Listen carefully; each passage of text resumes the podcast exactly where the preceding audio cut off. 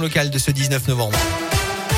Et à la une, aujourd'hui, les routes du Puy-de-Dôme sous haute surveillance. C'est aujourd'hui que débute la campagne de viabilité hivernale sur les routes du département. Elle doit durer jusqu'au 25 mars. Et pendant cette période, un protocole et des moyens sont mis en place pour permettre aux automobilistes de rouler en toute sécurité. Le Puy-de-Dôme compte 6960 km de route, dont plus de 2000 à plus de 800 mètres d'altitude.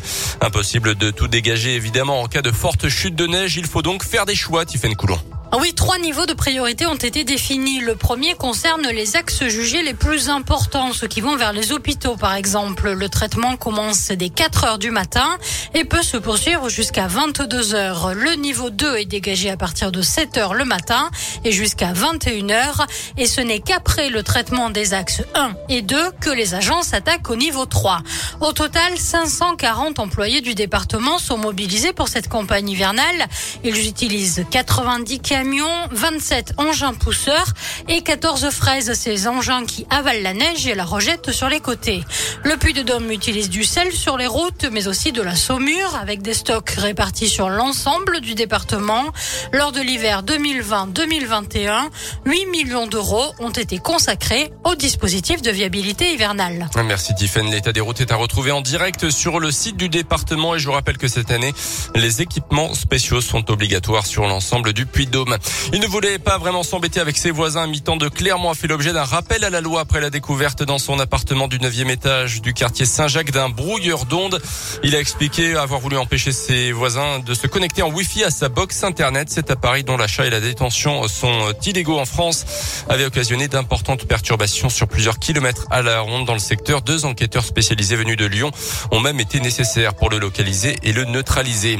On reparle de l'ancien père Bernard Prénat. Il est écroué dans la Loire depuis mercredi. Il a été placé à l'isolement sans aucun contact avec les autres détenus. Il devrait d'ailleurs être transféré vers un autre établissement. Son état de santé avait été jugé compatible avec son incarcération. L'ancien curé de 76 ans a été condamné à 5 ans de prison ferme pour des agressions sexuelles sur mineurs lorsqu'il officiait euh, au sein du diocèse de Lyon. Le confinement des non-vaccinés n'est pas nécessaire en France. C'est ce que dit en tout cas Emmanuel Macron dans un entretien à la Voix du Nord. Mais s'il s'avère qu'une troisième dose est efficace et nécessaire, évidemment, on l'intégrera dans la logique du pas sanitaire, prévient le chef de l'État, alors que la barre des 20 000 nouvelles contaminations a encore été franchie dans le pays hier. 65 000 nouveaux cas en Allemagne, où la vaccination devient obligatoire pour les personnels des hôpitaux et des maisons de retraite. Ceux qui ne sont pas vaccinés n'ont plus le droit non plus d'aller au restaurant ou au concert. Le retour de la Ligue 1 de foot ce soir après la trêve internationale avec le choc entre Monaco et Lille. En ouverture de cette quatorzième journée, c'est à partir de 21h ce soir. De son côté, le Clermont Foot recevra les Niçois dimanche après-midi au Montpied. Ça sera à partir de 17h. Et puis après une année d'absence, les chalets du marché de Noël de Clermont retrouvent à partir d'aujourd'hui et jusqu'au 26 décembre la place de la Victoire. En 2019, 435 000 visiteurs avaient foulé les allées du marché, une manifestation qui n'avait pas pu être organisée l'an passé. Mais aujourd'hui, 65 chalets vont donc de nouveau ouvrir, dont 30 petits nouveaux.